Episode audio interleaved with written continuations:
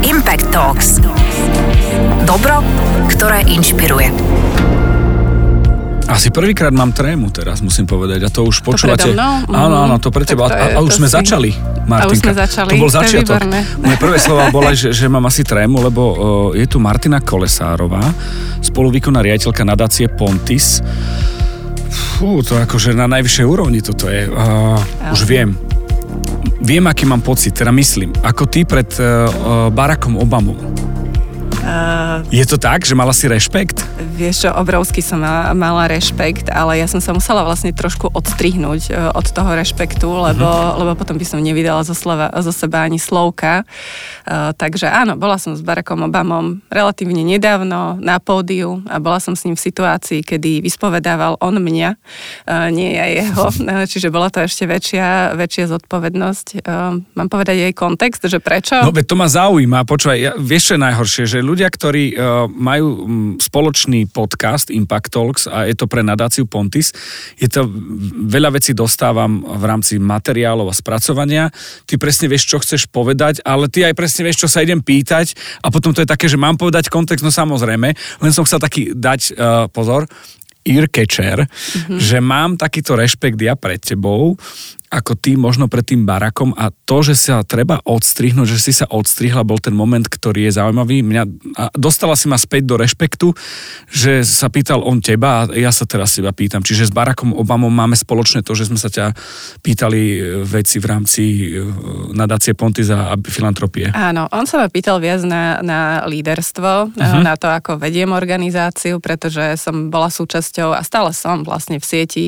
programu, ktorý organizuje nadácia Michela Baracka Obamovcov. Dostala som sa tam ako prvá zo Slovenska a nechcem to hovoriť, pretože som na, že, že sa chcem nejako chváliť, ale som veľmi rada, že aj Slovensko sa dostalo na mapu v rámci tejto nadácie a, a je super, že o tom hovoríme, lebo veľmi by som chcela, aby čo, čo najviac ľudí, ktorí, ktorí sa venujú spoločenským problémom na Slovensku, sa hlásilo do tohto programu. No, a rozprávali sme sa najmä o líderstve, o tom, ako motivujeme, ako sa sami motivujeme, uh, aké máme hodnoty.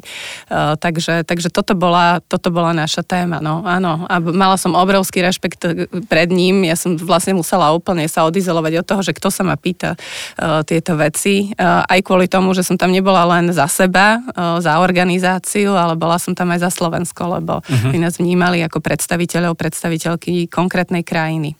Čiže to je taký ten kontext toho celého. A, a ako sa tam človek dostane? Že, že podá si prihlášku, alebo je tombola nejaká, alebo ako to je?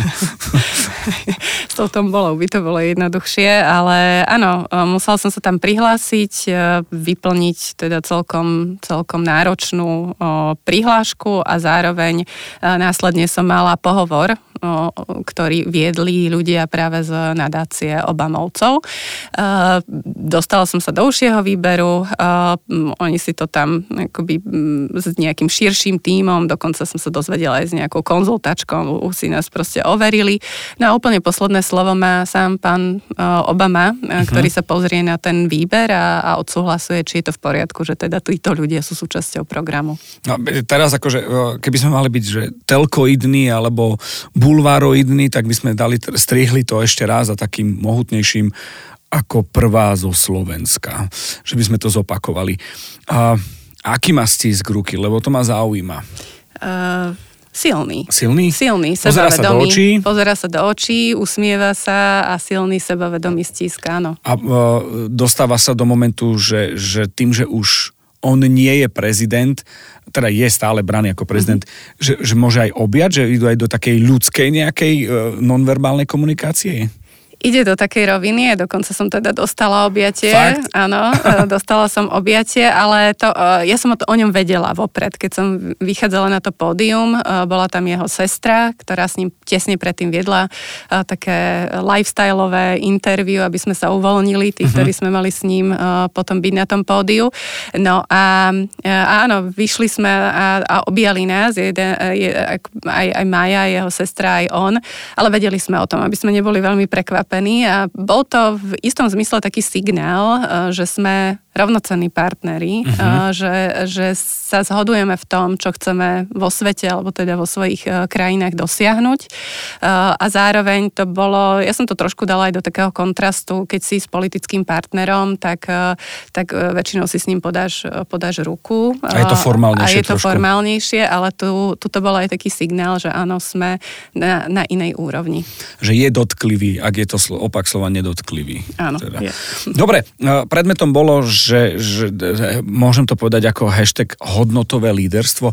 Hovor o tom, prosím ťa, ako si to predstaviť, pretože keď hovoríme o líderstve, vieme si predstaviť celý LinkedIn a, a, a manažerský svet. Hodnotové tam je to, že už za tým musia byť nejaké hodnoty, ale prosím ťa, zhrň to, mm-hmm. aby to bolo lepšie navnímané. No, budem sa snažiť čo najuchopiteľnejšie e, to povedať. Áno, súčasťou programu bolo, celým programom sa, sme sa viedli vlastne od toho, ako vedieme seba, k tomu, ako vedieme iných, ako vedieme svoje týmy, organizácie, ako potom následne ovplyvňujeme krajiny, a, ale to vedenie seba je v tom veľmi dôležité. A tu by som povedala možno dva body. Jednak je veľmi dôležité mať upratané v sebe. Uh-huh. Uh, vedieť, uh, aké hodnoty sú pre nás dôležité, mať ich pomenované, uh, vedieť, uh, ako tie hodnoty v nejakých krízových uh, situáciách používame, uh, pretože to nás potom veľmi ovplyvňuje, to nás ovplyvňuje aj v tom, ako pracujeme s mocou a autoritou. Uh, každý z nás tie hodnoty môže mať nejaké, nejak inak usporiadané a, a aj iné, ale musíme ich, mať, uh, musíme ich mať jasne pomenované. Či už je pre nás dôležitá rodina, je to čestnosť, je to spravodlivosť, spravodlivosť alebo blahobyt. Eh, každý to máme trošku nejako inak. Je dôležité ale, aby sme v tom boli konzistentní. Eh, no a ja možno uvedím taký príklad, ktorý sa odohral nedávno, keď pani prezidentka Zuzana Čaputová povedala, že nebude eh, kandidovať v druhom, v ďalšom období. Ona v tom svojom prejave povedala jednu krásnu vetu a to tu, že ak by nedávala svojmu úradu úplne celú seba, eh, tak by sa mohlo stať, že ten úrad bude slúžiť jej a nie ona jemu a, nebude ona tým pádom slúžiť, eh, slúžiť verejnosti. Tam bolo jasne povedané, aké hodnoty si ona ctí, eh, ktoré hodnoty sú pre, pre ňu prednejšie, to znamená, je to nejaká čestnosť, spravodlivosť, pracovitosť, ktorú uprednostnila pred, pred vlastnými záujmami. A práve v pozíciách, ako je táto, je mať upratané v hodnotách veľmi dôležité.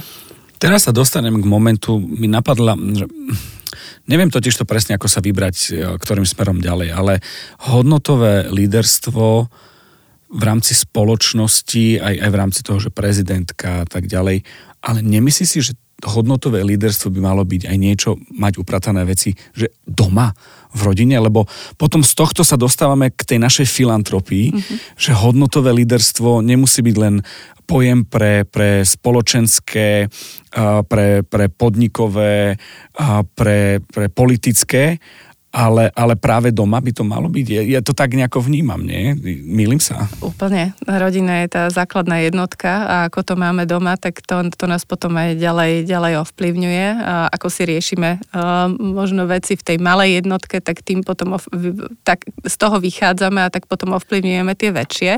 Ale ty asi chceš, aby som trošičku prepojila aj, aj to hodnotové líderstvo s filantropiou. S filantropiou, ale aj, aj s rodinou, pretože to hodnotové mm-hmm. líderstvo, ja to vnímam tak nie, že doma buchnem po stole a tak mm-hmm. bude, ale jednoducho je to o tom, že hodnotové líderstvo je o tom, že keď moja žena je v niečom lepšia ako ja, tak dostáva priestor a, a u mňa príklad pri výchove céry. Je to tak, že nech sa páči, ale nie je to o tom tak teraz vidíš, že ja sa nejak škoda radosne pozerám, ak niečo nevíde, alebo, alebo to je jedno, ale že to aj človek doma musí sám seba nejako motivovať, nastaviť, že tu som v tomto líder, keď ideme, ja neviem, už len na vodopád skok a už sa mojim dvom ženám nechce, tak ich musím namotivovať a vtedy byť líder.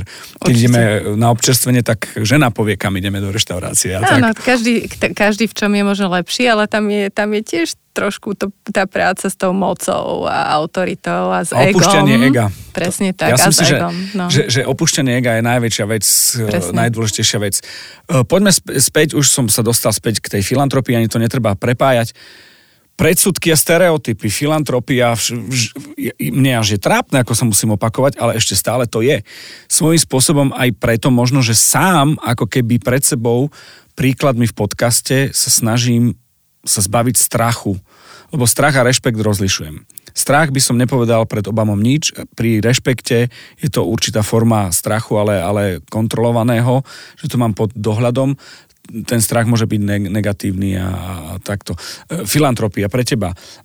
Strašiak, nestrašiak, ako možno, povedz návod, ty musíš vedieť návod, ako to nebrať tak stereotypne a predsudkovo, ako to berieme všetci, alebo ako to berú všetci v spoločnosti, na Slovensku najmä mám povedať nejaké, nejaké predsudky, hej, ktoré tu panujú. No asi tak jednoznačne, vieme. asi, tak neviem, ja by som možno také dva uh, povedala. Uh, jeden z nich je, že filantropia patrí mužom, uh, že je to uh-huh. svet mužov, že ju reprezentujú najmä muži. Je fakt, že stále možno v médiách uh, sú viac reprezentovaní, viac reprezentovaní muži a možno aj my uh, našimi, uh, našimi akciami a na, aj, aj šírením povedomia v rámci nadácie Ponty sa to snažíme meniť, ale, ale fakt faktom je, že ženy majú obrovské slovo, napríklad v rodinnej filantropii, pri rozhodovaní sa o tom, kam eh, darujeme, kam ideme pomáhať, tak, tak ženy majú veľké, veľké slovo a myslím si, že by to uh, bolo dobré naozaj meniť, aj preto, aby to bolo vyváženejšie, aby tá filantropia bola v niečom demokratickejšia, pretože pre ženy sú, eh, sú niektoré témy dôležitejšie, napríklad rodovo motivované násilie alebo, mm, alebo iné, iné otázky, v ktorých sa ženy viac viac, viac angažujú. Čiže, čiže je to aj o nejakom demokratickejšom rozho- eh, rozdelení aj tej moci, e, stále sa okolo nej, okolo nej točíme. Takže možno, možno to je taký jeden stereotyp, ktorý tu panuje. No a potom druhý e, je ten, že filantropia je len pre bohatých. Uh-huh. A to si myslím, že, že by bolo potrebné meniť. Filantropiu vieme absolvovať alebo vieme praktizovať vlastne úplne všetci. A vieme to robiť od, od skorého veku, že už od detstva v niečom vieme byť ovplyvňovaní v rámci, v rámci rodiny. A tu, tu sme tiež od takej nejakej demokratickejšej, eh, demokratickejšom vnímaní eh, filantropie. Uh-huh.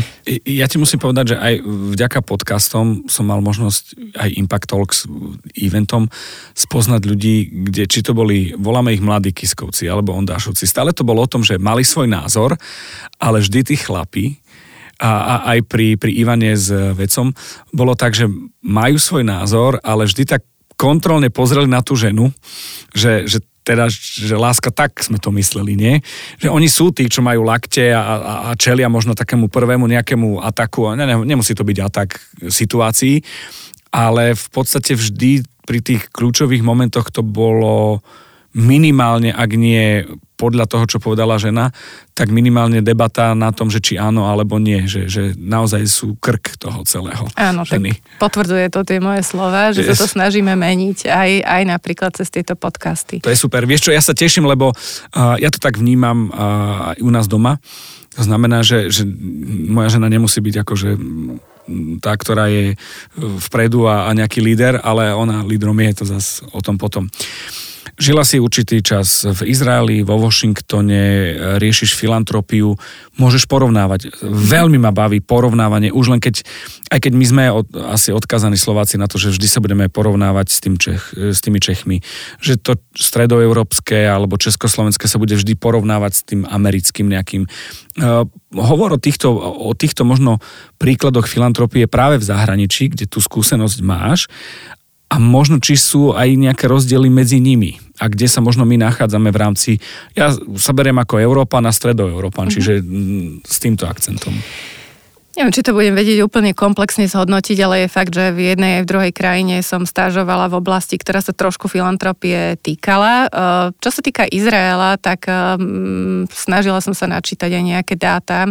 Jednoznačne je tam viac financií, uh-huh. aj napriek tomu, že tá krajina je, je menšia, ale pozerala som dáta z roku neviem, 2018 to bolo, čiže teraz to bude ešte viac, tak tam ročne podľa daňových údajov sa venuje na filantropiu, na podporu konkrétnych registrovaných neziskových organizácií okolo 150 miliónov eur. Čiže už tu, keď len porovnáme s tým, čo ide cez asignáciu dane u nás na Slovensku, to je, tento rok to bolo, myslím, 80 miliónov eur, tak to je dvojnásobok. A to sme naozaj, že porovnateľne, porovnateľne veľký, čiže, čiže minimálne tých financií je v Izraeli viac. Zároveň sa tam veľmi aktivizuje startupová komunita. Veľa financií, aspoň asi 50% financií ide do oblasti vzdelávania a dáva to úplne, úplne zmysel. Startup, zo startupovej komunity alebo ľudí, ktorí, ktorí sú v, v tom high-tech, uh, idú najvyššie sumy uh, do filantropie, ale nie je to najviac ľudí, ktorí uh-huh. v, v tomto akoby podporujú, čiže tam je určite obrovský, obrovský potenciál. No a ako som povedala, veľa financií ide práve do oblasti vzdelávania a do oblasti podnikavosti a dáva to obrovský zmysel. My vieme, že Izrael je startup nation. Uh, možno by sme si povedali, keď, po, keď sa opýtame, že ktorý národ je podnikavý, tak ako pre mňa Izrael by bol asi number one. Číslo jeden. Hm. Presne tak. Uh, aj napriek tomu uh, je tam, alebo možno práve preto, uh, je, je tam neustále podporovaná práve tá, tá kultúra podnikavosti, to, že niečo, niečo dosiahnem aj napriek tomu, že, že možno ešte nevidím tie výsledky, dosť to súvisí aj s takouto chucpou, s takouto zdravou drzosťou, ktorá tam je, že idem do toho aj napriek tomu, napriek tomu, že možno ne, ne, nemyslia na to, že na niečo nemám. Jedno jednoducho idem, skúsim. No a to sa v tej filantropii veľmi prejavuje aj tým, že je tam naozaj veľa iniciatív, ktoré filantropia práve v podnikavosti podporuje.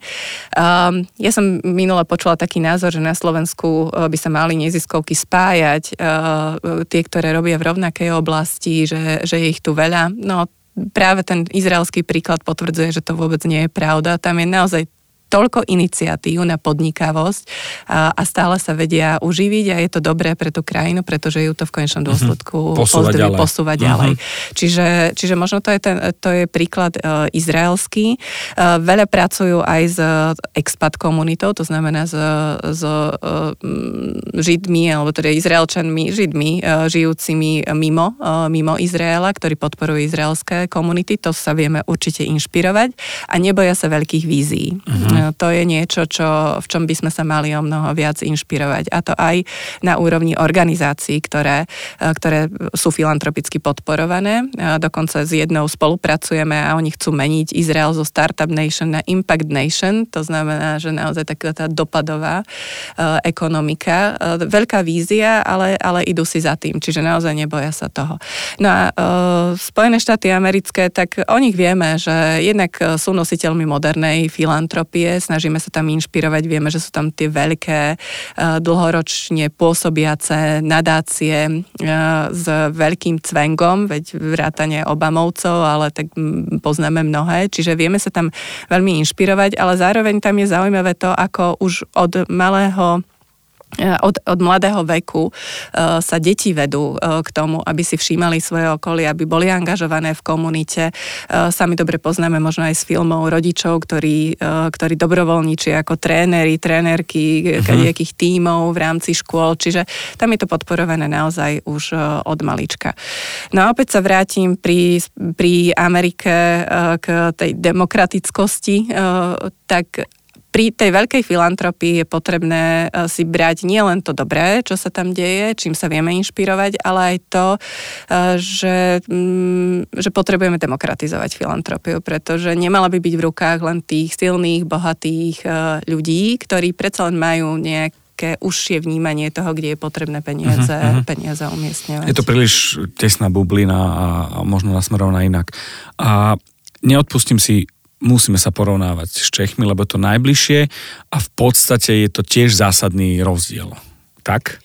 Je to zásadný rozdiel v tom, uh, ako, a hlavne, hlavne sa porovnávame z posledných pár rokov, kedy sme aj my v rámci nadácie Ponty začali riešiť Impact Talks uh, a, a, a vôbec venovať sa strategickej filantropii. Uh, pozeráme sa naozaj na ten, na ten český trh.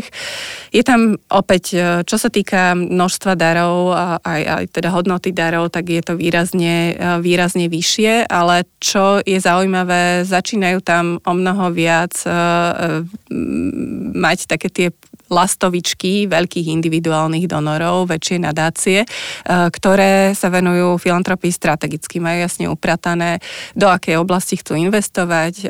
Majú to, majú, je to nadácia napríklad Vlčkovcov alebo Dvořákovcov. Majú to veľmi dobre akoby nadizajnované na dlhodobú, dlhodobú pomoc a zmenu v konkrétnej oblasti. E, spýtam sa teraz slovami Igora Týmka, čím to je. Lebo veľa úspešných Slovákov pokračuje v tom svojom rozvoji tým, že sa stiahujú seba, sídlo firmy do Prahy. Alebo sú úspešní v Prahe. To znamená, že ak tam niekto je v manažmente tých firiem, veľkých, ktoré pomáhajú, alebo človek, ktorý je bohatý a chce pomáhať, je dosť pravdepodobné, že, že to tak nejako by mohlo sa aplikovať aj u nás, ale zatiaľ to tak nie je. A vrátim sa k tomu, že mhm. čím to tam tak je, že to tu nie je. Jeden aspekt je asi, uh, asi historický. Uh, vieme, že aj medzivojnovo, alebo teda ešte aj pred uh, prvou svetovou vojnou, bol silnejší priemysel v rámci, v rámci Čiech a to tam zostalo. To znamená, je tam, je to väčší trh, je tam viac financií a tým pádom prirodzene, prirodzene akoby vedie, vie viac ľudí sa filantropicky angažovať, ak hovoríme o tej väčšej filantropii.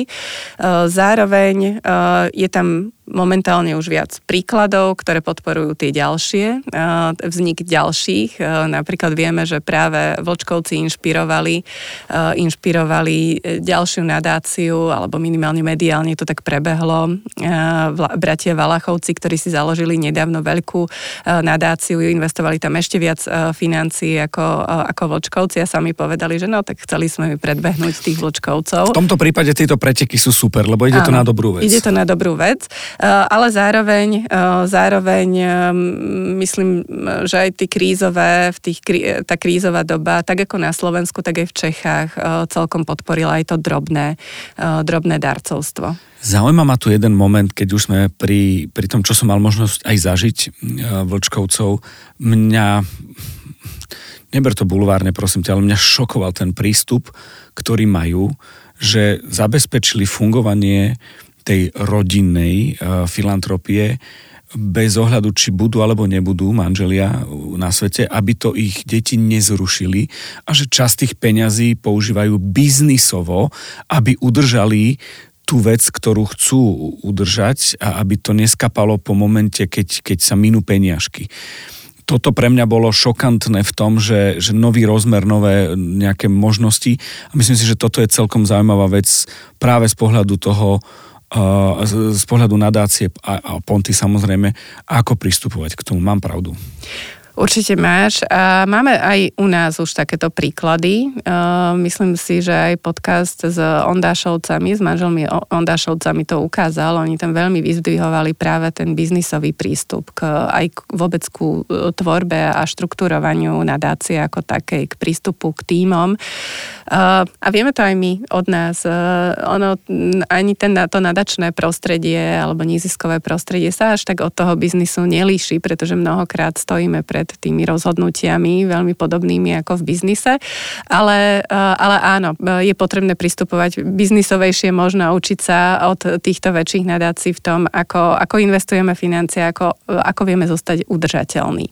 Takže tu pri Vlčkovcoch sa určite, určite inšpirujme.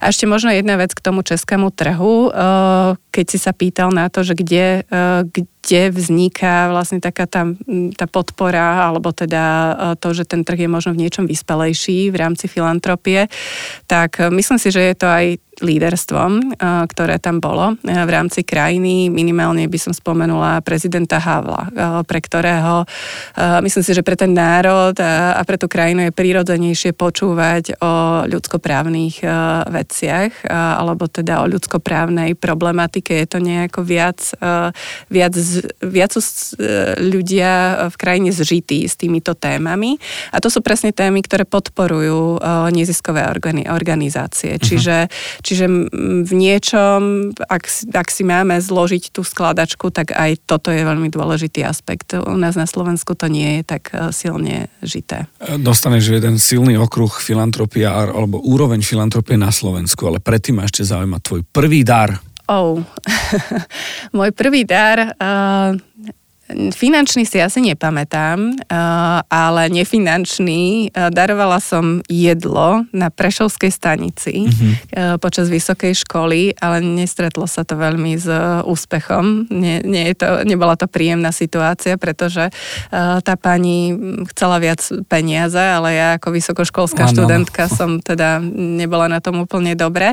Ale v každom prípade, čo sa týka darovania, tak darujeme pravidelne ako rodina. Ja, ja samostatne samostatne trom neziskovým organizáciám venujem financie a tiež je to o hodnotách, tiež je to o tom, čo je pre mňa dôležité. Ide to najmä do oblasti vzdelávania, boja proti dezinformáciám a potom taká tá tradičná cesta dobrého aniela, takže toto bolo moje. To je asi prvé akoby finančný dar, asi išiel na dobrého aniela, keď mhm. teraz nad tým rozmýšľam. Ťažká téma, možno na samostatné niekoľko častí podcastu. Úroveň filantropie na Slovensku, tam by som sa možno aj, aj aj tie predchádzajúce nejaké možno uh, porovnania s Izraelom, s, s Washingtonom, teda so Spojenými štátmi, s Čechmi, už to nastavuje nejaké zrkadlo, ale v čom sme možno my špecifickí, iní, ale nie v tom, že, že lepší, ale aká, aký je ten stav. Lebo myslím si, že naša spoločnosť je prepolitizovaná a tú demokraciu chápeme ako, že každý si môže povedať, čo chce ale neberie tú zodpovednosť na seba. A tá zodpovednosť je možno kúpiť jedlo, nedať peniaze. Uh, poviem to slovami podcastu. Uh, kúpiť bicykle do detského domova je fajn, ale problém sa rieši inak a, a systémovo nie kúpou bicyklov napríklad, čo odznelo aj, aj tu. A aká je teda úroveň filantropie na Slovensku? Ako to vidíš? V skratke možno povedané, alebo teda poviem to zatiaľ tak, tak nejako teoreticky. V ideálnom svete uh, sa uh, pohybujeme, pohybujeme sa na nejakej teda priamke uh, od, uh, od kompenzovania, to znamená od kompenzovania toho, čo štát akoby nestíha a od uh, možno takých tých budov, venovania na akoby hrubé, hrubé stavby, um, prístroje do nemocníc a, a dajme tomu pomocky do škôl, smerom k tomu, že podporujeme idei, inovácie, modernizáciu krajiny. Ak máme túto priamku, tak v ideálnom svete sa filantropia približuje viac k tej druhej časti tej priamky. To znamená inovácie, nové idei, modernizácia krajiny. K softveru. K softveru, presne tak. Od hardveru k softveru. Na Slovensku sme stále viac v tej kompenzačnej časti. To znamená, že stále ideme viac do toho hardveru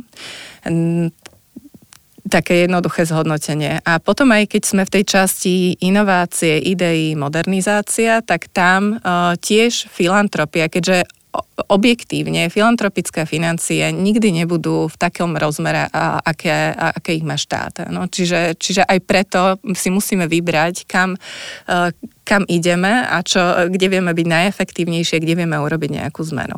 No a keď sme v tej časti ideí, modernizácia a inovácií, tak, tak tam tiež podporujeme začiatočné projekty a dajme tomu projekty v strednej fáze, ako filantropy, ale už potom e, tá fáza škálovania tých ide, ideí, to, že sa dostávajú do systému, tak to už by tiež mal prevziať práve štát. Uh, takže, takže možno takéto rýchle zhodnotenie. Uh, Rastie nám tu počet malých darov, to znamená taká tá individuálna, malá individuálna filantropia cez rôzne crowdfundingové kampane, a, a, ale takisto, keď sa pozrieme na asignáciu dane, tak, tak naozaj táto malá individuálna filantropia rastie. Postupne a, a, veríme, že aj vďaka našim aktivitám budeme mať viac uh, väčších individuálnych filantropov a filantropiek na Slovensku. No a že sa budeme hýbať presne od, tej, uh, od toho kompenzovania potom už k systému systémovejšej, k systémovejšej pomoci. V rámci tých častí, ktoré boli, eh, ja si pamätám, ako manželia Ondášovci hovorili, a bolo to aj na Impact Talks na evente, že nebyť nadácie Pontis, možno by sa nedostali tam, kde sú. Že v podstate, ak niekto chce rozmýšľať o tom, pokojne môže darovať tie dva bicykle, to je super, perfektné. A ak to by malo byť systémové, a, a dostať sa do, tých, do tej softverovej hladiny, tak myslím si, že je fajn uh, kontaktovať uh, nadáciu Pontis a, a vy ste ready hlavne v rámci toho, toho know-how a, a možnosti, ako to urobiť, aby to bolo niečo, čo má hlavu, petu a, a, a je to prirodzené pre veľmi tú radi tak, áno, veľmi Či, radi tak urobíme. Že je to súčasť vašej práce áno. teda? Áno, máme konzultačnú službu Impact Philanthropy, eh, ktorú, eh, ktorú práve používame na to, aby sme práve toto dlhoročné know-how, ktoré sa nám kumuluje v nadácii, vedeli použiť aj, eh, aj týmto smerom. Toto bol podcast a časť, ktorá bola možno najdlhšia, ale to nehodnotím z pohľadu času, ale len to, že, že Martina rozprávala v odrážkach to všetko. Lebo to všetko, čo si povedala, boli v podstate len odrážky a nechcela si nejakým spôsobom zaťažovať nás pri každej tej odrážke v skratkosti, v skratke, zhutnene povedané, ale mám pravdu, že je to takáto široká škála toho celého, o čom by sa dalo rozprávať. No áno, aj sme, aj sme celkom veľa tém uh, prebrali, ale určite vieme ísť o mnoho viac do hĺbky a ich chceme. Uh, je to oblasť, ktorej sa chceme v nadácii Ponty zvenovať dlhoročne. Uh, je to strategická filantropia, alebo teda oblasť filantropia filantropie je jedna z našich kľúčových tém, takže, takže budeme radi, ak sa nám ozvete v, v tejto téme. Aj s akýmkoľvek feedbackom na hosti, ktorí boli a ktorí ešte budú, pretože toto je v podstate, ja som rád, že, že sme to neabsolvovali na prvýkrát, lebo možno niekoho by to vystrašilo. Vieš, ak to je so slovom filantropia. Čiže uh, už sme mali nejakých hostí, aj teraz sme si to tak zhrnuli, aby ste tí, ktorí ste nás doteraz počúvali, sa utvrdili v tom, že je jasné, že to sú len odrážky, o ktorých sa bavíme zatiaľ v týchto podcastoch. Dobre, uh, Martinka, skôr ako poďakujem, mám tu také rozstrelové otázky. Odpovedaj rýchlo. Srdce alebo rozum? Srdce aj rozum. Ale viac rozum vo filantropii pre mňa už. Hej, OK. To bude ťažké. Nadácia Pontis alebo nadácia Obamovcov? Jej, tak to je veľmi ľahké. Nadácia Pontis. OK. Matka Teresa alebo Bill Gates? Bill Gates. Peniaze alebo čas? Peniaze aj čas v ideálnom prípade, ale ak nemáte čas, tak peniaze. Ďakujem veľmi pekne za tvoj čas, za tvoju vášeň. A teraz nehovorím o podcaste, o tejto časti, ale o tom, čo robíš v rámci nadácie Pontis. Veľa sviežosti a možností takého úsmevu, ako máš teraz, že mne sa zdá, že trošku spokojný. Mm, nenarobili sme z toho nejakú veľkú potopu, ale zase každá kvapka sa ráta. Ešte by som bol zabudol, veď tu no. musíme mať vec, ktorá je vždy na konci taký možno nejaký moment, ktorý by bol možno motivácia, alebo skôr by som ešte povedal, utvrdenie v tom, že áno, chcem byť filantrop, aj keď sa tak nechcem možno nazvať, možno chcem byť mecenášom, tiež nechcem sa možno takto nazvať a, a, a som na váškach, že, že pomáhať nie len ja sa vrátim k tým bicyklom. Nie mm-hmm. len bicyklami a nie sú to len bicykle, ale možno nejak systematickejšie, ktorí sa rozhodujú. Máš pre nich nejaké slova? Obráťte sa na nás, vieme vám, v tom, vieme vám v tom určite poradiť, ale v prvom rade možno také najkritickejšie je mať upratané v tom, čo je pre mňa dôležité a aká téma je dôležitá. To znamená neísť do širokého spektra tém, ale naozaj vybrať si jednu oblasť, pre ktorú mám vášeň, a v ktorej viem, že ak budem aj venovať financie alebo svoj čas, tak, tak v tej téme vydržím, pretože je pre mňa dôležité a chcem sa v nej možno aj ďalej vzdelávať, aj to je, aj to je veľmi dôležité. A byť otvorený. Byť otvorený možno spätnej väzbe alebo znalostiam iných ľudí, nasávať tú tému do čo najväčšej hĺbky a vtedy, vtedy tá zmena príde. A ja skončím tak rozhlasovo. To boli slova Martiny Kolesárovej, spoluvýkonnej riaditeľky nadácie Pontis. Všetko dobré. Všetko dobré všetkým, ktorí počúvali. Ďakujem. Ďakujeme. Dobro, ktoré inšpiruje. Podcast Impact Talks vám prináša nadácia Pontis v spolupráci s portálom Aktuality.sk.